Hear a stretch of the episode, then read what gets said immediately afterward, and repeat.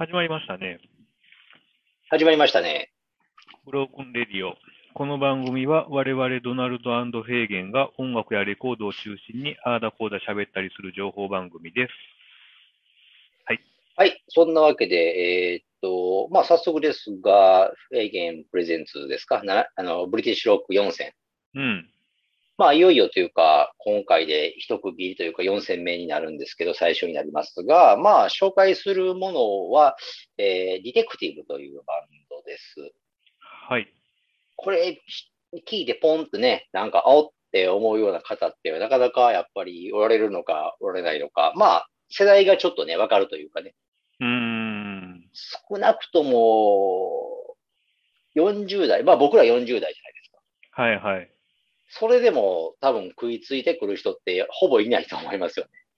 まあ、聞いたことなかったですね、正直。うん、やっぱりそういう意味ではちょっとその、知られてないというか、まあ、ディテクティブに、このディテクティブに限っただけじゃないんですけど、やっぱりロックの歴史ってもうそこそこあるじゃないですか。うん。まあ50年代から始まって60、70、80とかね、90とか。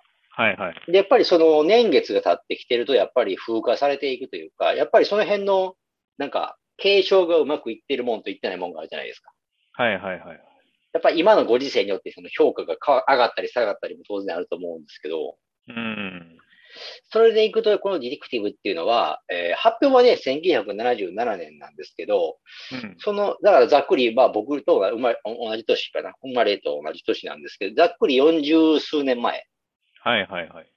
で、これがやっぱうまくその、名盤として、例えば評価評価とかね、なんかうんなってるとはとても言い難いんですけど、うん個人的には大変好きなレコードであり、アーティストで、バンドでありということで紹介させてもらいますけど、はい。うん、まあ、あのーこのね、まあなんせ、あれですよね、僕が知ったきっかけから言えば、割とやっぱ早いんですよね。高校生ぐらいの時にはもうちょっと実はうん。知ってたというか、あのーはいこのポッドキャストで僕多分喋ってると思うんですけど、いつかちょっと忘れたんですけど、どんな時か。あのーマイケル・デバレスっていうボーカルの人がね、うん。このディディテクティブでボーカルも取っとるんですけど、うん。この人がそのディテクティブの前に組んでたシルバーヘッドっていうバンドがいるんですけど、はいはいはい。とにかく僕はそれが結構好きだったんですよね。あシルバーヘッドっていうのは、あの、カテゴリーで言うと、まあ、グラムロックに一応なるんですけど、ー。うん。それでも、えーと、まあ、音楽性って、ほら、グラムロックって音楽性割と結構バラバラじゃないですか。まあまあまあまあ。なんかあんまり統一感がないというか、アーティストによってガラッと変わるというか、ねまあ、一番有名なところではデビッド・ボーイなんかが、グラムロックキーが当然ありますよね。うんうんうん。でもそういうのと比較しても、例えばシルバーヘッドの音楽性って、割ともっとロックロックしてるというか、うん。泥臭い感じやったんですけど、それが結構好きで聴いてたんですけど、うん。で、それを聞いて、しばらく経った時に、まあ、その高校の時にわお世話お世話になってたっていうか、入り浸っとった布施のね、まあ、レコード屋さん雑貨ですよ。そこに行くと、ふらっと行くと、壁にね、このディテクティブが飾ってあるわけですよ。うん。で、あのー当時の日本版うん。まあ、当時っていうか、あ当然中古版なんですけど、なんか直撃波って言って、これタイトルついてましてね、このファーストアルバムが。直撃波？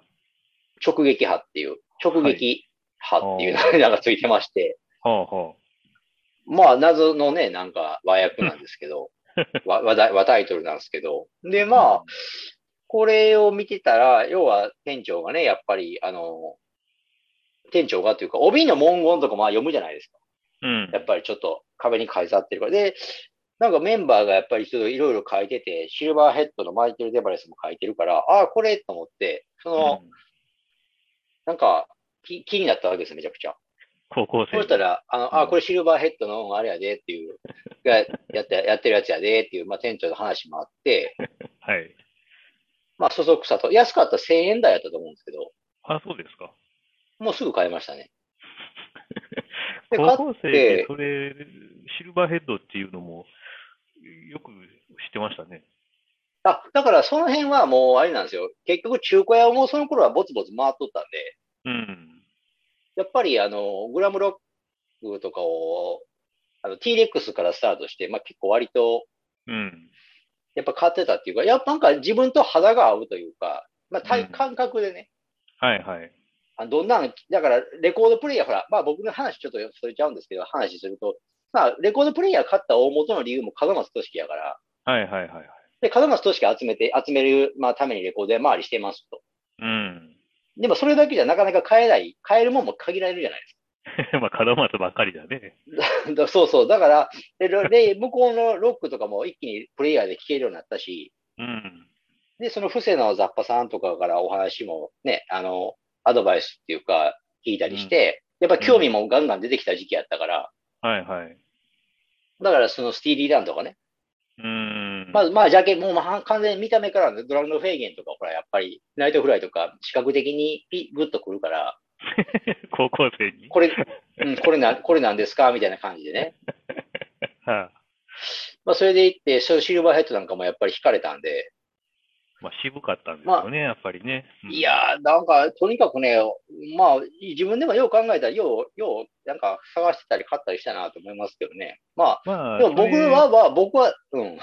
時代としては、まあ、渋谷系全盛期の多分、時代、90年あ代ぐらいーですよね、それね。ですよね90年前半ぐらいかな。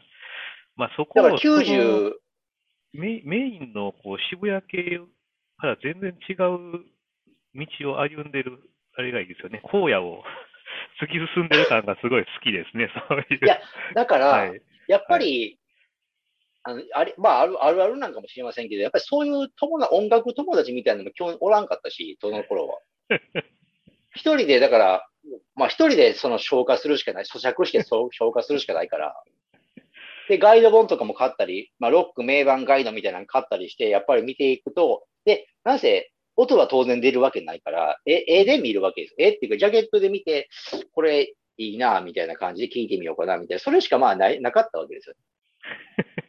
うんまあ、そんなんでいくと、さっきのグラムロックに行って、まあ、特にシルバーヘッドが気に入ってたんで、はいはい。まあ、そのシルバーヘッドのボーカルの人が、シルバーヘッドの後に作ったこのディテクティブというバンドもすぐ気になったんですよね。まあ、ディテクティブっていうこの、まあ、今ちょっと、あの、ジャケットもお見せしますけど、うん。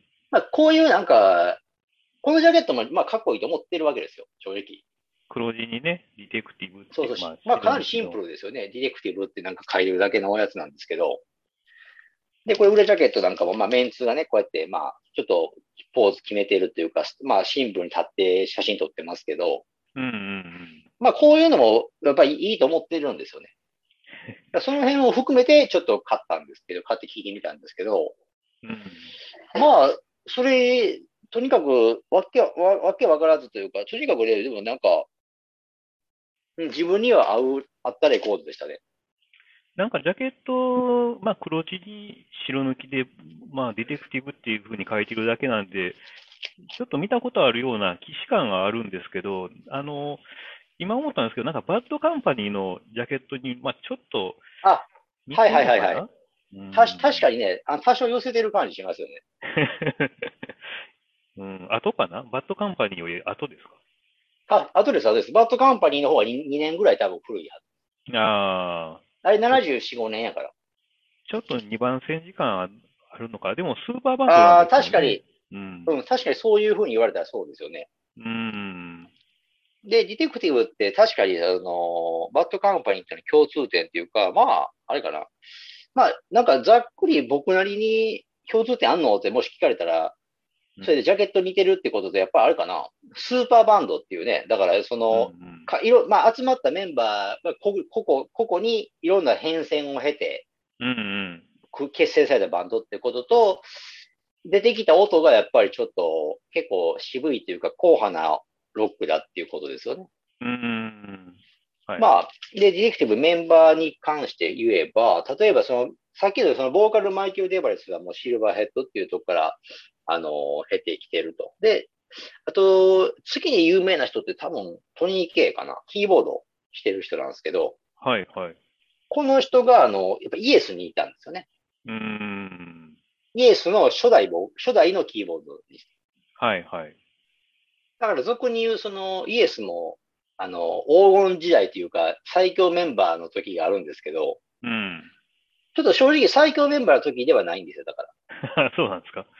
まあ一般的、一般、これあくまで一般なんですよ。いや、トニー・ケイが最強やっていう人もいるだろうから、その辺はちょっと言葉選ばないといけないんですけど、やっぱりあの、最強時代ってあの、キキ、キキと僕が最高やと思ってるキキとかね、はいはい。あの辺の時にはもう彼は脱退してますから。まあまあ、黄金期ではないと、初期だよそうそう、黄金期、あの、イエスも歴史が長いバンドなんでね。ただし、うんだからあの、キキキの頃はリック・ウェイクマンでしたからね。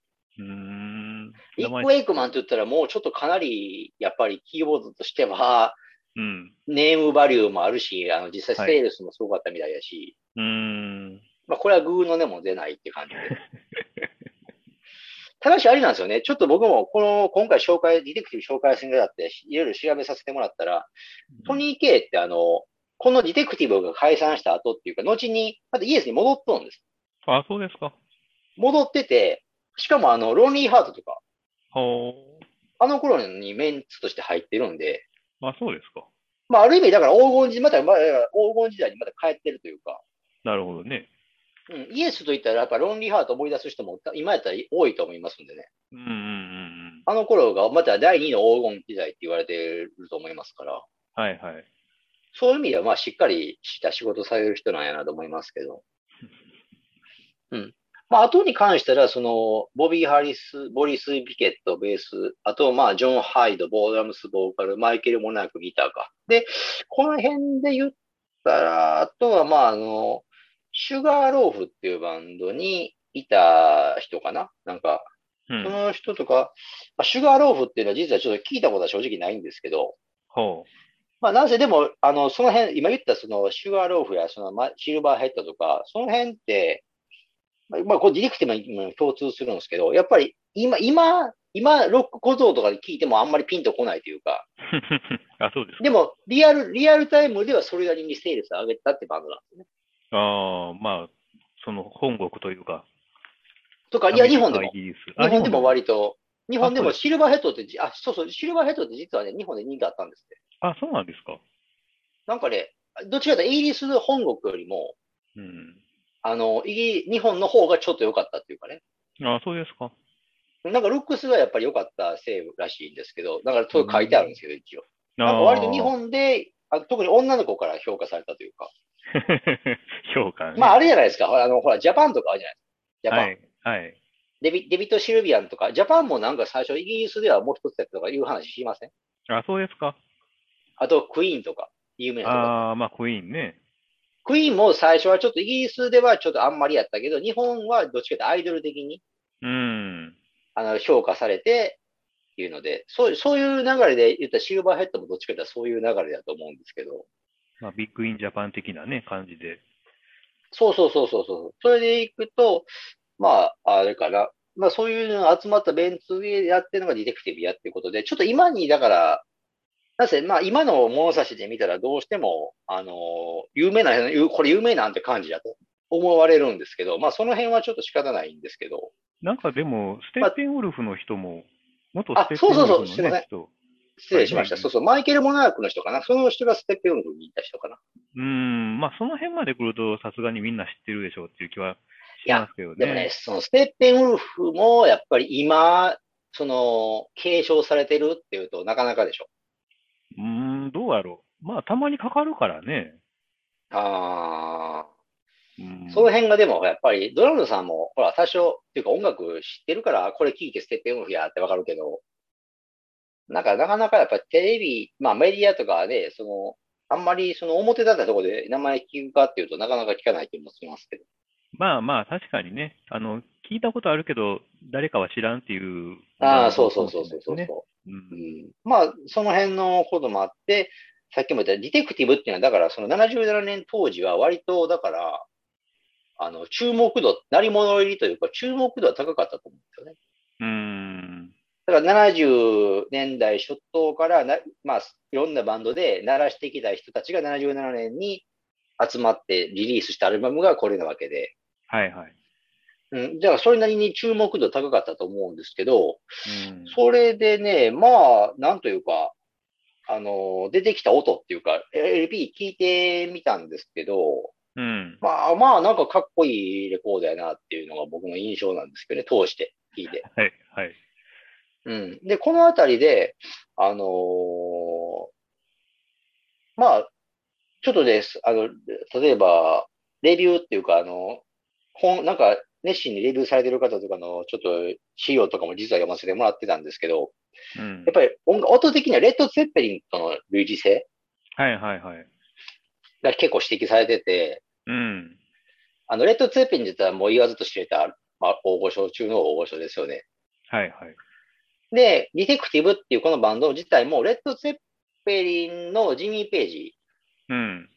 がライブ活動を、あの彼らのライブ活動を見て、ちょっと出さへんかレコードっていう感じで、なんか流れで進んでいったみたいなんですよ。ああ、なるほどね。うん。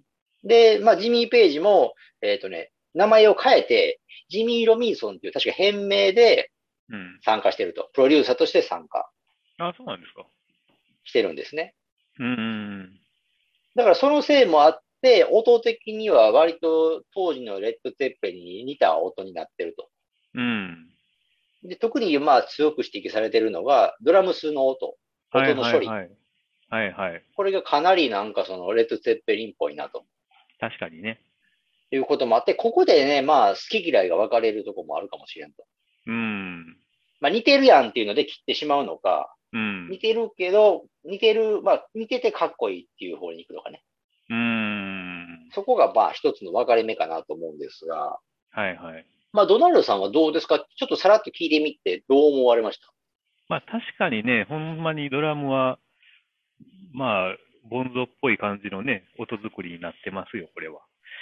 で、うん、かなりね。うん、ただちょっと洗練度で言うと、レッド・ゼッペリンよりは綺麗な気がするんですよね。まあ、なんか、ジャンル的にはやっぱりブルースとか入ってる感じはあるんですけど、なんか、なんか洗練されてるのかなっていう、なんなんとなくね、音的に綺麗になってるだけっていうのもあるけど。僕もねうんうん。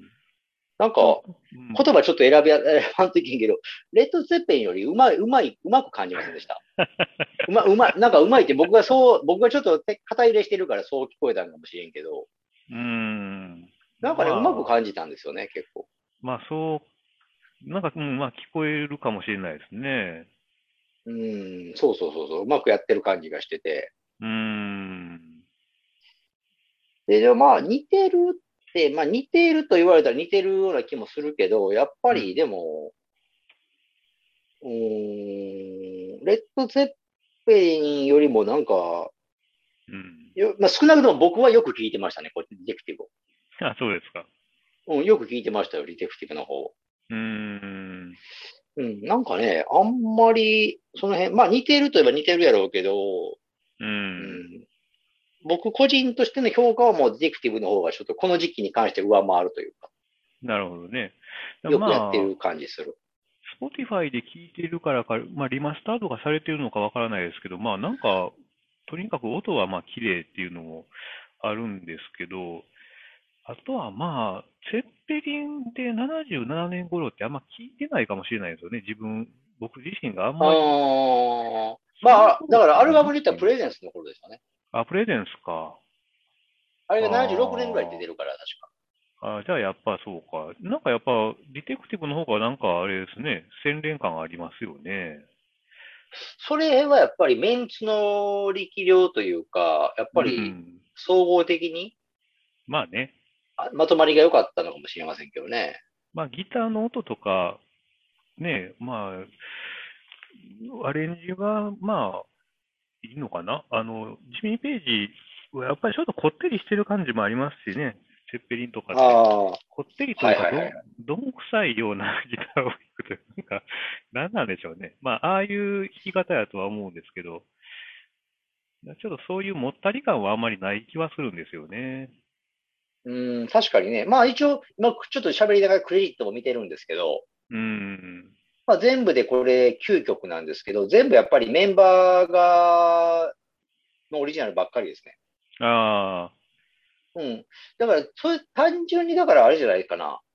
こっちのディテクティブの方が曲がよ、曲が、曲が良かったんちゃうかな。曲、曲が、曲、曲として。まあ、ポップな感じはしますけどね。うん、なんか、なんでしょうね。ひいきの引き倒しといったらちょっとあれですけど、なんか僕はとにかく、あの、よくできてアルバムやなと思ってて。まあ、ツェッペリンの曲ってやっぱりもう、ほんまにツェッペリン印になるじゃないですか。ギターもそうあやし、ロバート・プラントのね、あの、歌い方も癖が強いから、もう、なんか、強い強い。セッペリン聴いてるなっていう気持ちになっちゃうんで、なんかね、やっぱりちょっと聴き方変わりますよね、音楽として。うん、だからやっぱり、セッペリン聞くぞってちょっと気負わなあかんというかね。なんかそうそう。だから僕も昨日、昨日ね、ちょっと実は、まあ今日収録じゃないですか。うん。で、セッペリン、セッペリンとの類似性がどうこうって、まあ思ってたから、ちょっと聞いてみたんですよ。もう一回セッペリンをね。久々に。うん。あの、フィジカルグラフィティってあるでしょ？2枚組のやつ。はいはいはいはい。うんうん。あれ、年代的にはディレクティブよりもちょっと古いんですけど、75年ぐらいのアルバムなんですけど、そうでしょうな。はい。似てるんかなと思ったら、うん。まあ、フィジカルグラフィティ2年のラグ、タイムラグがあるせいかと知れませんが、やっぱあんま似てないんですよ似てないと思うな。ね。うん、あんま似てないんですよね。うーん。で逆にフィジカルグラフィティを聞いて、久々に聞いて、うん。あのなんか、フィジカルグラフィティの方が普通、普通というか、らし、らしくないっていうか、なんか、てっぺんでこんなんやったっけってちょっと思ったりしてね。確かにね、まあそうかも。うーん。うんいやなんかあんまり好きなんですいや、僕もね、嫌いじゃないんですけど、ただ、レッド・ゼッペリンってなんか、あの、今まで僕聞いてた頭で聞くと、フィジカルグラフィティはちょっと、なんかあれ、肩透かしというか、普通のバンドっぽいなと思って逆に。まあまあそうかな。なんか、あの、なんか僕、特に僕がそうなんですけど、ゼッペリンって、やっぱ圧倒的に僕初期を聞いてるんですよ。ああ。は、1, 一枚目、2枚目、3枚目。それと、あの、ハウス・オブ・ホーリーってあの4枚目、はい聖なる館ですか、はいあの辺ぐらいまでを割と聞いてるんで、うーん。後期って実はあんまり惹かれてるものがなかったんですよね。まあそうか。でもプレゼンスまあそのせいもあるかもしれと、ませんけど。プレゼンスと初期の間っていう感じですもんね、音的にも。あの、うんフィジカルグラフィティは。そうそうそう。まあ、あれはあれでかっこいいと思ったんですけど、ただし、ツェッペリン感っていうか、そこまで感じなかったのが事実なんですよね。うーん。あ、そう？はい。まあそこはやっぱりそれぞれのツェッペリン感が そうでそうそうそう、あると思いますけどね。ッペリン感っていうのもよくわかりませんけどもね。まあ、ちょっと話がね、親玉のツェッペリンにそれたところで、ちょっとディレクティブな話に戻すと、このリリースもね、そのジミー・ページがだから変名でちょっとプロデュースもしたりして、硬い、かなりやっぱり力入れをうん。まあ、肩入れ具合は伝わってくるんですけど、えっと、リリース、これリリースも、あの、セッペリのレーベルから出てるんですよね。はいはいスワンソングっていう。うんこれが、ちょっと今、また見てもらってますけど、うん。うん、レーベルなんですけどね、これが。あ、それはスワンソングの。これそうですね。これ、うんで、当時、当時っていうか、今でも僕そうなんですけど、このスワンソングのレーベルのデザインが、うん。ちょっと好きじゃないんですよね。あ、そうですか。なんかやっぱりダダサいなっていう。まあ、この辺がだから、あれかな、みたいな。これ、ジミー・ページとかも多分おそらく、あの、原案っていうか入ってると思うんですけど、なんかこういう感覚がちょっともう一つダサいなっていう。だってこれ見てくださいよ。なんか、翼を生えたなんか男がね、裸で反り返、反り、反り返、反り返ってるというかね。うーん。この辺がさ、この辺のでも流れが、いわゆるその、この後にやっぱり、あの、ハードロック、ヘビーメタルとか、うん。ちょっとやっぱりゴリゴリゴリ感強くなっていくじゃないですか。まあ、この辺がちょっと個人的にはちょっともう一つやったんですけど、まあ、それはでもしょうがないんで言っても。うーん。まあそういうイメージでもでね。そうそうそうそう。ちょっともう一つのところはあるんですが、まあ、あれですよね。なんせディテクティブっていうのはちょっと、あの、出て、で、これもね、やっぱりその77年に出てるんで、やっぱりうんほら、あの、しかもイギリスで出てると、まあなれば、まあ時代的なこと言えば、ちょっとパンクが来だしてたじゃないですか。うんうんうんやっぱりブームとしてはパンクが来だしてるから、やっぱり彼らにとっても、ディテクティブにとっても部が悪かったと。なるほどね。うん、正直ちょっと部が悪いということもあって、やっぱり、まあ、セールス的にはちょっともう一つやったみたいですな。うーん、時期が悪いぞ。うん、そうそうそう。だからやっぱりそのネットで書かれてる方もおられるんですけど、やっぱあと5年ぐらい、うん。まあ、ちょっと早かったり、うん。まあ、逆に5年遅かったら、良かったんじゃないかっていう案案の方もおられるんですけどね。まあ、一番悪い時期に出ちゃったってことやな。うん、でもまあこれはね、ディテクティブに限った話じゃなくて、やっぱり75年から77年ぐらいに出てるこういうハードロック系の、まあ要は、どっちかというとパンクじゃない、パンク以外のだからバンドって、やっぱり基本的にはちょっと割を食ってるというか、うんうんうんまあその中でもやっぱあれかな、やっぱり割を食わずに安定してたっていうか、やっぱりばなんかしっかりとステップ、あの、キャリア築けたのはやっぱりクイーンぐらいちゃいますかね。うん。ああ、なるほどね。うん、クイーンに関しては本当にうまくやってたっていうか、まあまあね。うん、年一のペースで出して、結構そのステータスをしっかり確立してる感じがしてて、うんうん最終的にやっぱり今となってはもうトップに、ロック界の当然大物じゃないですか、クイーンなんてうん。はい。まあそうですね。うん。やっぱその辺のなんか、やっぱり、あの、プロセスにはちょっとね、ディテクティブとかも残念ながら至らなかったんですけどね。まあ逆に言うと、だからこの時期、77年とか前後に出てる、まあそっち系のね、ハードロック系のレコードには隠れた名盤もまあまだ、まあまだってことはないけど、まあ結構あるのかもしれないですね。うん。まあ、あの、やっぱりあれじゃないですかね。その知られてないというか、どっちかって言ったらその、伝伝承、継承がうまくいってないだけで、やっぱあるにはあると思うんですけど、うんうんうん。どうしてもだからやっぱり小粒感が拭えないというかね。うん。でもね、さっきの話ちょっと、まあ、その、あの、当時のチャートアクションの話に戻すと、日本では割と売れた。その直撃派としてね。はい。いや、だからなぜか、なぜかという考えて、やっぱり日本ではまだまだやっぱり、ハードロックとかの進行って根強かったみたいで、ああ。やっぱりな、ディープパープルとかレッド・ツェッペリンとかに初めてね、初めとする、ああいう音に対するファンが根強かったっていうのがあるらしいんですけどね、当時。うん、なるほどね。だって、パンクが日本で売れたなんて話聞てないでしょ、当時。まああんまり情報もそんなに早くなかったんでしょうかね。うーん、そうそうそう。やっぱり、その辺からパンクしっかり追っかけて聞いてましたっていう人ってなかなか少数派やったと思うんですよ、やっぱり。ね、情報もね、少ないでしょうし。基本は後追いで買ってると思うんでね。うんうんうんやっぱり、それで言ったら、このディテクティブなんかは、あの、ゼッペリンとかディープパープルが、あの、道を作ってくれてたわけやから、ハードロックとして。うん。はいはい。その流れで、あの、出してたら、割と日本では評価良かったみたいですね。なるほどセールス的にね。も良かったと。はい。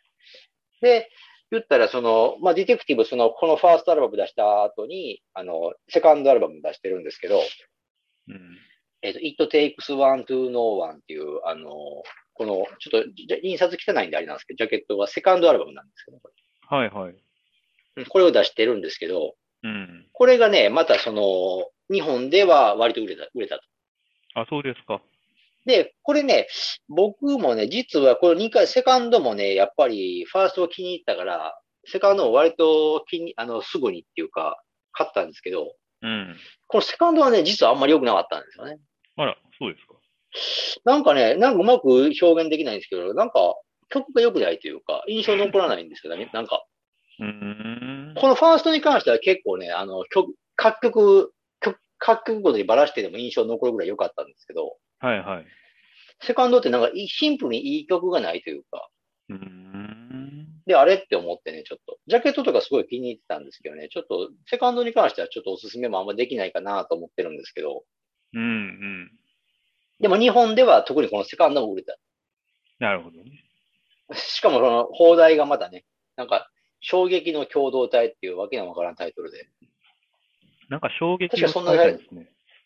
まあ、やっぱりそういうね、しかもこれ、It takes one to know one でちょっと和訳してできないんですけど、なんか、それと関連性あるんかって気もするけど。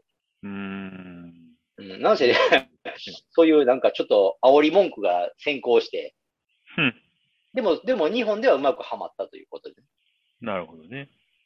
そうそうそうそう。だから、やっぱり、ね、ブログで書いてる方なんかでも、特にこのセカンドの方がよりセッペリンっぽいらしいんですよ。へえ。で、セッペリンのまあ、クローンやということで、うん。まあ欧米ではちょっとかなり酷評を浴びると。なるほど。寄せすぎたということで。まあ僕も実際セカンドに関してはさっきも言ったようによいい印象がないんで、ちょっとあんまりかばうこともできない逆にちょっと気になってきましたね。と。セカンドの方はね。そうそうそうちなみにレレコードに関してはね、このディレクティブは安いんですよ。へえ。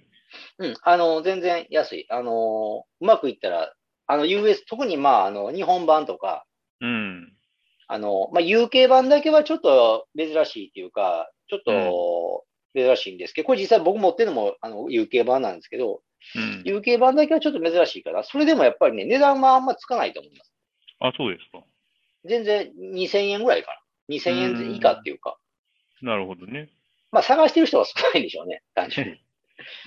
僕なんか一人であのネットでこれや実は買ったんですけどね、やっぱり UK 版やって思って興奮しましたけど、やっぱりあった UK 版みたいな感じで。まあ、これ、ファースト、セカンドともに、まあ、Spotify でもね、聞けますんで、それを聞いてよかったらあそうそうそうそう買っていう。ですよね。うん。ちょっとな内容に関して触れる時間もなくなってきたんですけど、内容に関しては本当にいいので、まあいいのでって言ったらめっちゃなんかざっくりした感想になっちゃうんですけど、聞いてくれって感じですね。うん。うん。このあたり、そうやな。結構ファンキーさもあるしね。まあ、そうですね。うん。黒っぽい感じ。じがだからするし、僕は結構好きですよね。そうそう、どっしりした感じのね、曲調の曲も結構あるんで。うん、なんせね、あの、特にあれかな、やっぱり曲の感じに触れ簡単に触れて、1曲目のレゴニクションっていう、あの、曲があるでしょ？うん。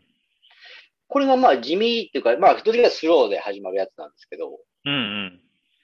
で、スローで始まってスローで終わるみたいな曲なんですけど、これがね、なんか、かなり良かったですね。ああ。だから、もともとこういうのが、だから好き、好きだったんですね、僕が。だから。